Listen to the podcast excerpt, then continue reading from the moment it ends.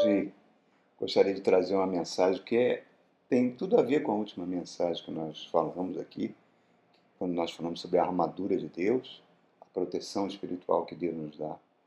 E hoje eu quero falar sobre um sentimento que todo ser humano tem, e mais que, que ele tem o poder, se não for bem controlado, de nos paralisar.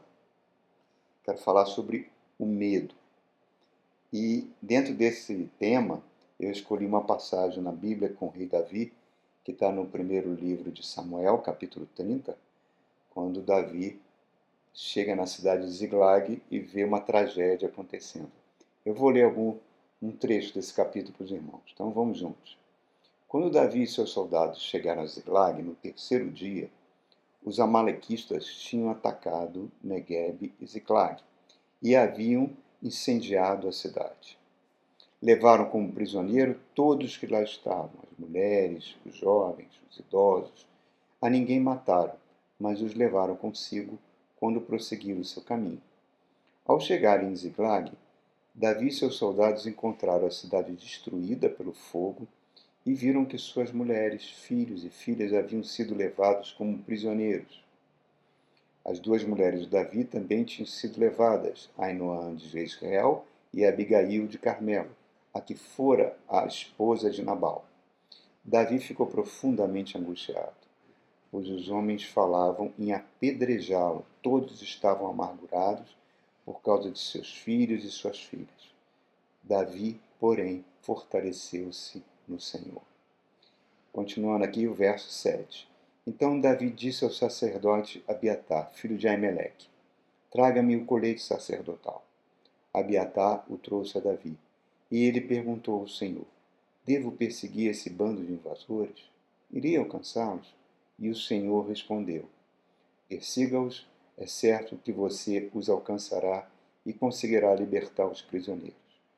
Davi e os seiscentos homens que estavam com ele foram ao ribeiro de Besor, onde ficaram alguns, pois duzentos deles estavam exaustos demais para atravessar o ribeiro.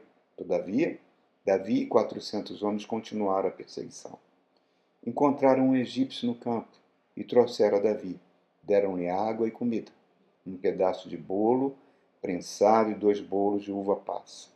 Ele comeu, recobrou as forças, pois tinha ficado três dias e três noites sem comer e sem beber. Davi perguntou: A quem você pertence? De onde você vem? Eu sou um jovem egípcio, servo de uma malequita. Meu senhor me abandonou quando fiquei doente há três dias. Nós atacamos o Negueb dos Queretitas, o território que pertence a Judá, e incendiamos a cidade de Ziklag. Davi lhe perguntou: Você pode me levar até esse bando de invasores? Ele respondeu: Jura diante de Deus que não me matarás, nem me entregarás na mão do meu senhor, e te levarei até eles. Quando ele levou Davi até lá, eles estavam espalhados pela região, comendo, bebendo e festejando os muitos bens que haviam tomado da terra dos filisteus e de Judá. Davi os atacou no dia seguinte, desde o amanhecer até a tarde, e nenhum deles escapou com exceção de quatrocentos jovens que montaram em camelos e fugiram. Davi recuperou tudo que os amalequitas tinham levado, incluindo suas duas mulheres. Nada faltou, nem jovens, nem velhos, nem filhos, nem filha, nem bens, nem qualquer outra coisa que fora levada. Davi recuperou tudo e também tomou os rebanhos dos amalequitas. E os seus soldados conduziram à frente de outros animais, dizendo: esses são os despojos de Davi. Então, irmãos, em cima dessa passagem aqui que eu gostaria de trabalhar nesse tema, nesse tema chamado medo. Né? O medo, ele entrou na humanidade no dia que Adão rompeu com Deus. Diz a Bíblia que Adão sentiu medo né, quando Deus veio no jardim do Éden para conversar com ele. O medo ele, ele é um instinto que muitas vezes ele pode nos, como é que eu posso dizer, nos proteger, né? Você vê um fogo, você tem medo de botar a mão no fogo, né? pode se queimar, então ele protege. Mas muitas vezes o medo pode trazer um sentimento de paralisia quando ele não devia fazer isso. Interessante que o medo ele tem a mesma definição da fé. O medo, ele, ele, a fé no, em Hebreus não é definida como a certeza das coisas que se esperam e a convicção de fatos que não se veem. O medo tem a mesma definição. Certeza de coisas que a gente teme que aconteça e aquela convicção, ai gente, isso vai acontecer comigo. Né? Coisas, olha como o medo é parecido. Né? E a Bíblia é repleta de exemplos, irmão, de pessoas que tiveram medo e tomaram decisões impensadas, baseadas no pânico que só trouxe dor e destruição. Olha a história de Balaque, o rei de Moabe. Quando os exércitos de Israel estão acampados para entrar na terra prometida, ele vê aquela multidão, fica com medo, com terror, manda chamar o profeta midianita Balaão para amaldiçoar aquele povo. E Moisés já tinha falado que não atacaria Moabe, que estava ali apenas de passagem queria apenas uma passagem em direção a Canaã. Pediu permissão a Ziklag, o rei de Moab, para isso. Afinal de contas, Moab tinha um parentesco com Israel. Né? Moab era, era filho de Ló, que por sua vez era sobrinho de Abraão, descendente direto de Israel, onde Israel descende diretamente. Então, só que o Balaque ficou com tanto terror, com tanto medo, que impediu essa passagem e aquela guerra que ele temia tanto acabou acontecendo e ele veio a falecer e seus exércitos também. O faraó do Egito.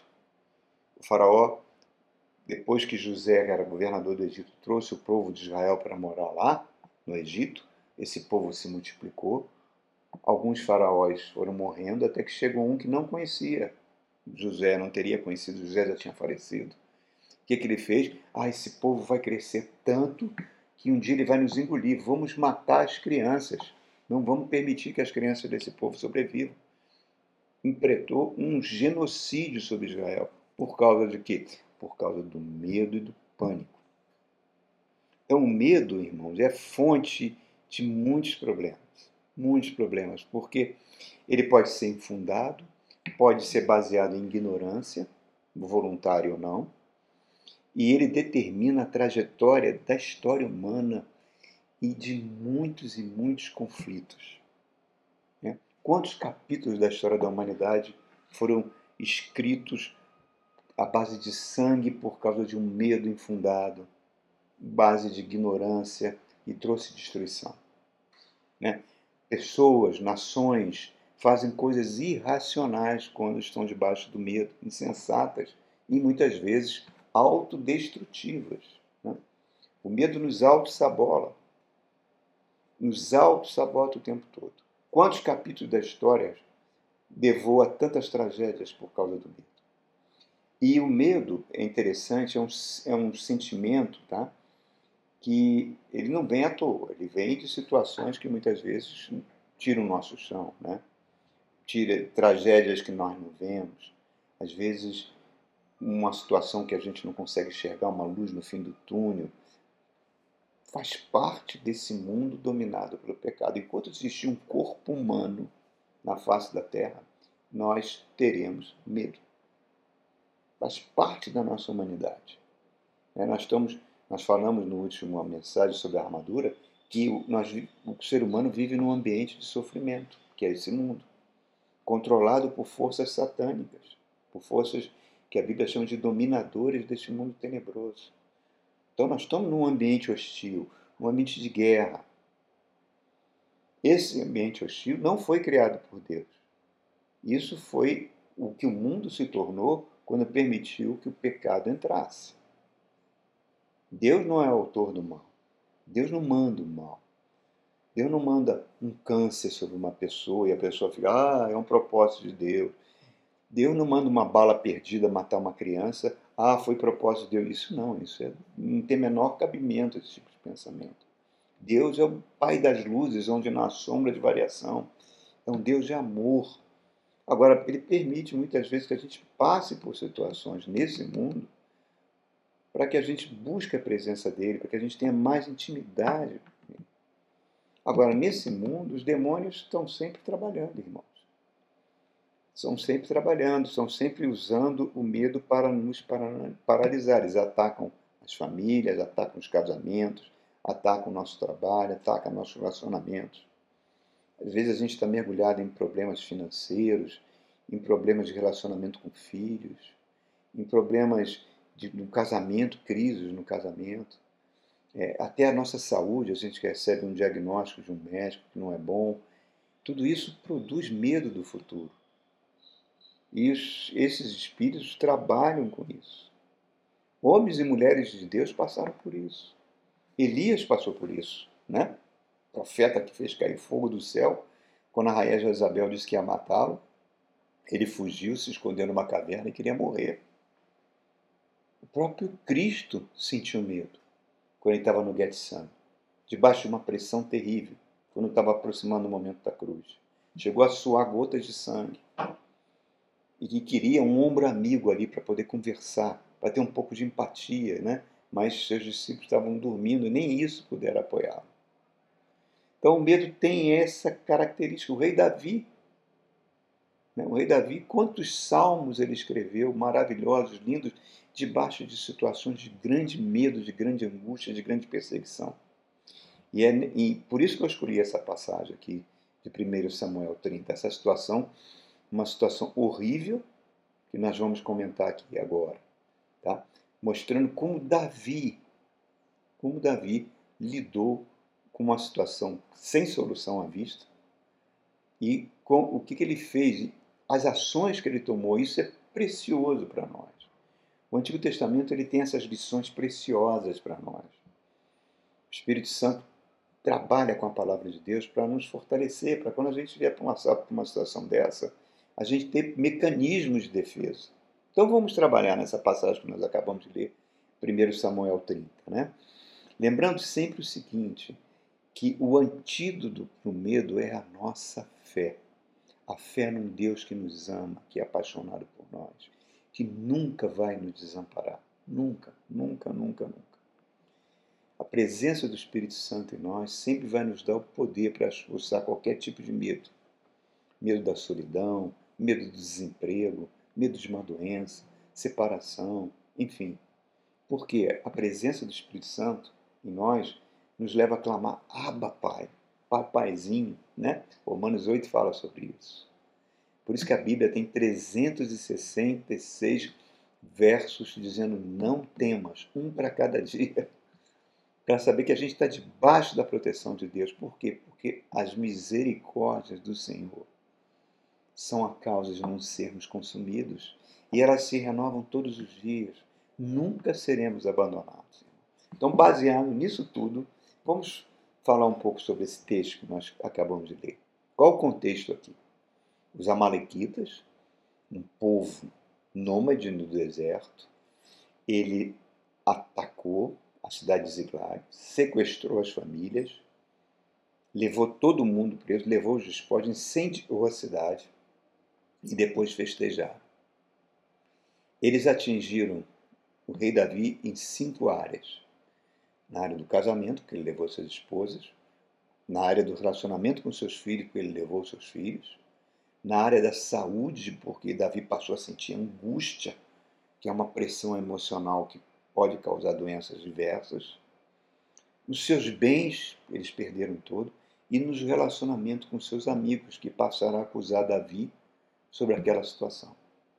E essas são essas áreas, que os demônios muitas vezes atacam as pessoas, tá? para roubar a comunhão com Deus e tentar destruir o nosso futuro. Bem, nós falamos na última mensagem que a nossa luta não é contra carne e sangue, não é contra pessoas, contra, sim contra esses espíritos que usam as pessoas para fazer esse tipo de maldade muitas vezes.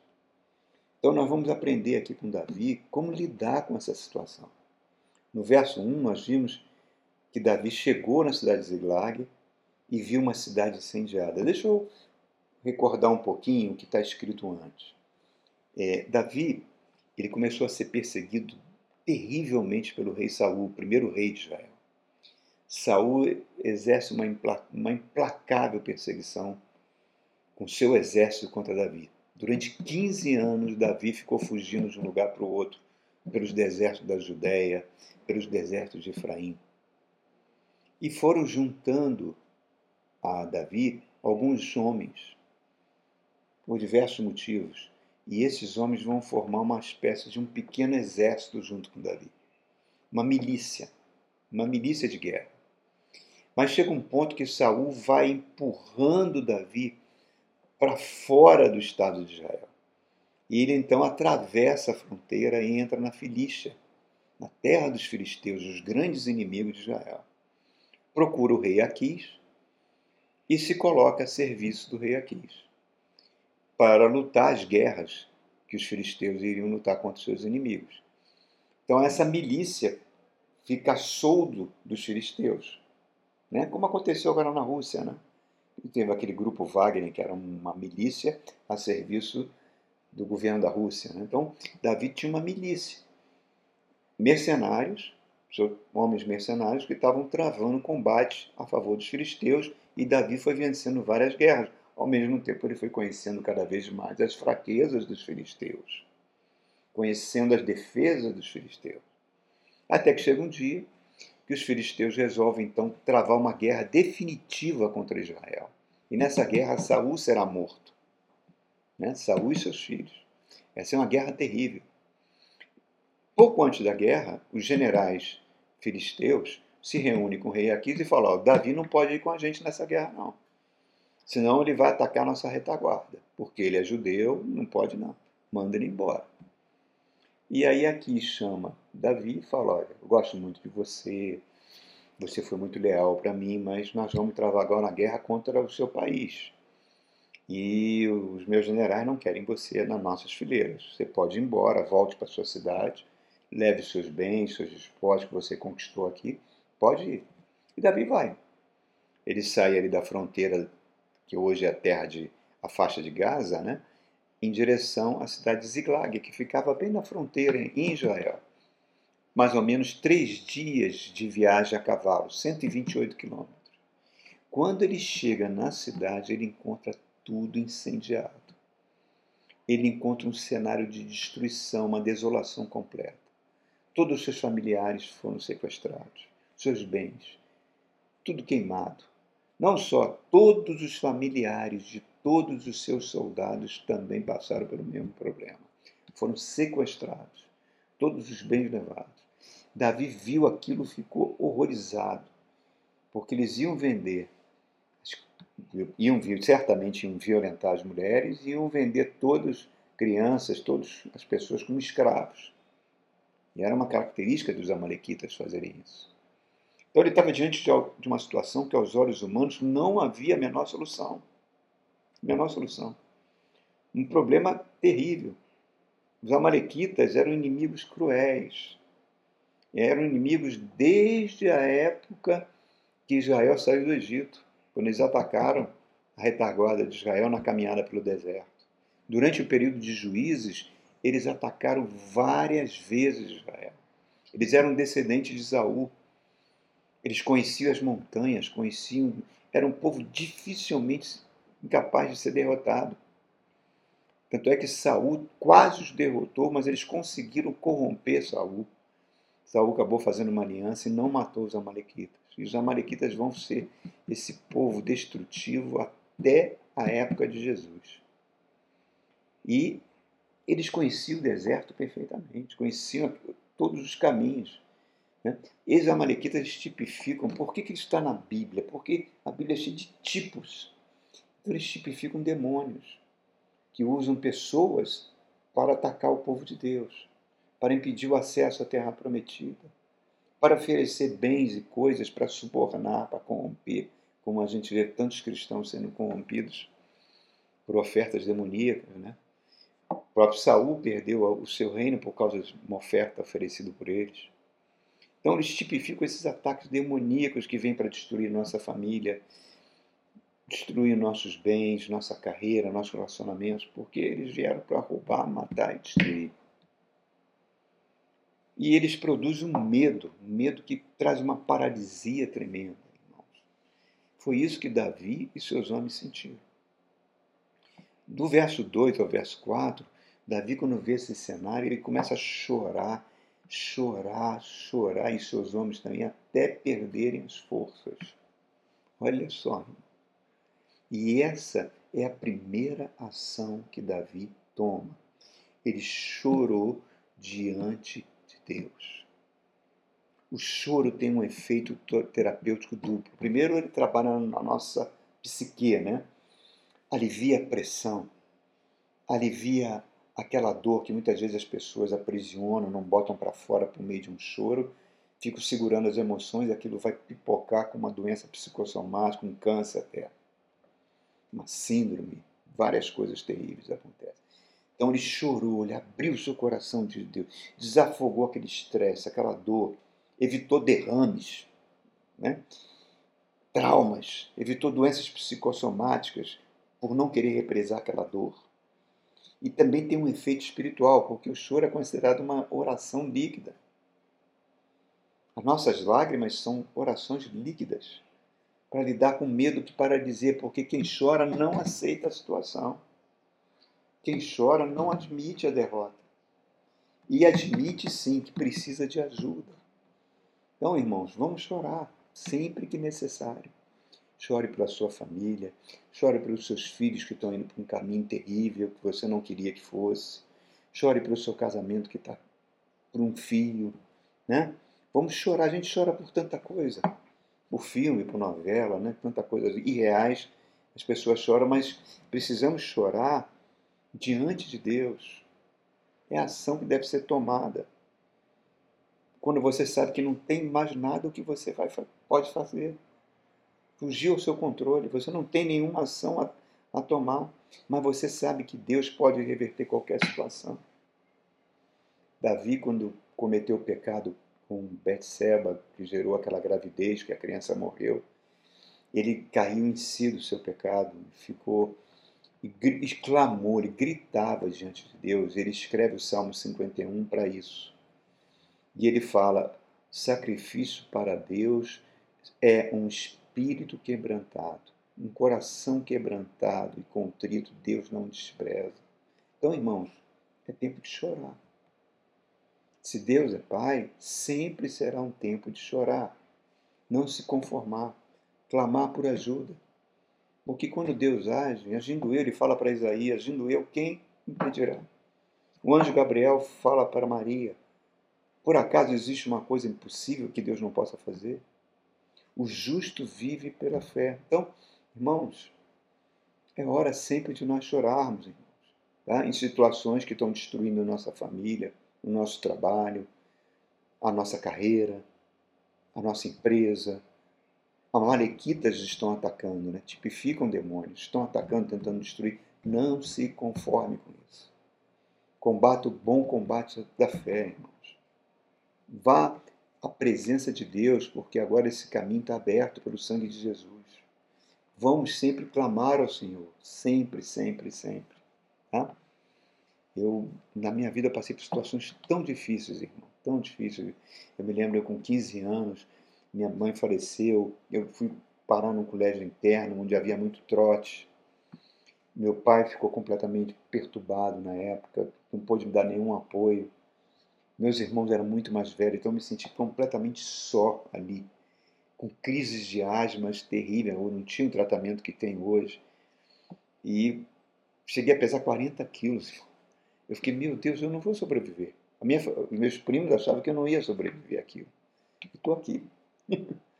Sobrevivi, cresci, chorei diante de Deus e Ele me confortou, me consolou. Então, essa é a primeira ação. A gente vê no verso 6 também que o rei Davi se angustiou. Angústia é uma coisa terrível. É uma pressão psicológica terrível, porque ela produz medo mesmo, aquele medo que paralisa. Por quê? Porque os seus soldados, os seus homens que estavam fiéis 15 anos no deserto com ele, queriam matá-lo, queriam apedrejá-lo, culpavam ele pelo que aconteceu com a cidade. E tinham razão. Porque Davi era o líder, Davi era o chefe. Nós vimos no texto que ele tinha 600 homens. Será que ele não poderia ter deixado 50 ou 100 guardando a cidade? Não, ele levou todo mundo. Deixou todo mundo desprotegido, as famílias desprotegidas, os bens desprotegidos. Então, ele foi responsável por aquilo. Como líder, ele foi o responsável. Ele foi negligente. E quantas vezes nós somos negligentes, né? Quantas vezes os pais são negligentes, não vigiam onde o filho está indo, na casa de quem, que tipo de amizade, o que, que ele está acessando na internet. Aí de repente vê o filho envolvido em seitas, com drogas, com péssimas companhias, entrando em áreas perigosas da internet, de grupos de suicídio, grupos de bullying, coisa muito comum hoje em dia. Por quê? Porque foram negligentes. Quantas vezes nós somos negligentes no nosso casamento? Quantas vezes nós somos negligentes com o nosso trabalho, com as nossas finanças? E por quê, irmãos? Porque nós somos humanos, nós somos sujeitos a falhas. Não se justificam isso, mas somos humanos. Então eles olham para Davi, eles querem matar Davi, querem apedrejar Davi. Certo? Então ele está sentindo, Davi está sentindo uma angústia que traz uma impotência, porque os amalequitas levaram tudo. E hoje em dia os amalequitas continuam. Não o povo amalequita, mas os demônios que tipificam amalequitas continuam atacando porque eles vieram para roubar, matar e destruir. Então, é para no final das contas, nós temos uma responsabilidade por tudo isso. Às vezes as pessoas quando veem nossas falhas, pessoas que a gente quer contar, quer ter um pouco de empatia, não tem. As pessoas viram as costas, nos acusam com palavras. A gente precisa, às vezes, de um ombro amigo e não consegue. Nos culpam pelo infortúnio. Então, irmãos, nós estamos sempre colhendo qualquer atitude nossa, certa ou errada, nós sempre colhemos as consequências disso. Mas muitas vezes a gente colhe dor e desprezo. Às vezes nós somos negligentes com nossos filhos, não por não vigiar, mas às vezes até por uma educação opressora. Proíbe eles de ir para tal lugar, fazem isso, fazem aquilo. Quando eles chegam adolescentes, eles chutam o pau da barraca e vão se envolver com, com pessoas terríveis. Então, irmãos, sempre nós teremos situações onde a gente vai sentir medo do futuro, e esse medo pode nos paralisar, provocar angústia, porque os amalequistas vão sempre tentar incendiar aquilo que você tentou construir. Síndromes de pânico, tantas pessoas passam por isso hoje em dia, irmãos. Então, a primeira ação do rei Davi foi chorar, mas na segunda ação, quando ele sofreu essa angústia, aí no verso 6 diz que ele fortaleceu-se no Senhor. Oh, coisa fantástica. Ele não bateu boca com seus soldados, ele não, não culpou ninguém, não se justificou, não se ele simplesmente buscou o Senhor. Uma situação terrível. No meio daquela desgraça, ele tudo aquilo levou Davi a buscar Deus, porque ele estava completamente desamparado, mas ele olha para cima Salmo 121, que ele mesmo escreveu: Da onde virá o meu socorro? O meu socorro vem do Senhor que fez os céus e a terra. Salmo 28, que ele escreveu debaixo de perseguição: O Senhor é minha força e meu escudo, nele meu coração confia. Salmo 18, que ele escreveu também debaixo de uma perseguição terrível: O Senhor é meu rochedo, meu lugar forte, meu libertador, meu Deus, a força da minha salvação. Ele escreveu isso, irmão, não foi tomando uma água de coco numa rede, não. Foi debaixo de perseguição até do seu próprio filho que queria matá-lo. Então, Davi desenvolveu durante sua vida o hábito de buscar a Deus, sempre em situações assim, irmãos, de encontrar forças, se reanimar, saber que Deus é poderoso para mudar relacionamento com nossos filhos, com nossos cônjuges, com a nossa saúde. Deus, eu repito, não é o autor do mal. Nunca foi e nunca será. É a desculpa dos ateus. Por que, que Deus permite isso? Isso tudo é invenção humana. O pecado. Adão permitiu que o pecado entrasse no mundo, a gente já falou isso muitas vezes aqui. Mas Deus permite muitas vezes que a gente passe por situações de angústia. Até para nos deixar paralisados, sem forças, porque quando a gente está debatendo, a gente está usando as nossas forças. Mas quando a gente se entrega a Deus, clama por ajuda, ele nos leva a um patamar espiritual acima. Quem me separará do amor de Deus? Paulo escreve. Será angústia, perseguição, espada, fome, morte, vida, anjos, demônios, principados, nada pode me separar do amor de Deus que está em Cristo Jesus. E reparem, ele chama o sacerdote, o sacerdote traz o efode, aquele colete que eles usavam, que tem duas pedras chamadas Urim Tumim, onde muitas vezes eles lançavam essas pedras, tipo sorte, para adivinhar a vontade do Senhor, mas o próprio Deus fala no espírito de Davi. Fala, pode ir, parte para cima. Oração simples. Então reparem, terceira ação que ele toma. Ele não confiou em homens, não chamou, não bateu boca com os seus soldados, não chamou os seus soldados pediu assim, não. Ele perguntou ao Senhor, porque Jeremias 17 fala: Maldito aquele que confia no braço de carne, mas bendito aquele que confia no Senhor. É como uma árvore plantada junto ao corrente de águas, cujas raízes se estendem ao ribeiro. Quando vem o calor, suas folhas permanecem verdes. Quando vem o ano da sequidão, ele permanece dando frutos. Eu me lembro que uma certa vez uma senhora encontrou uma.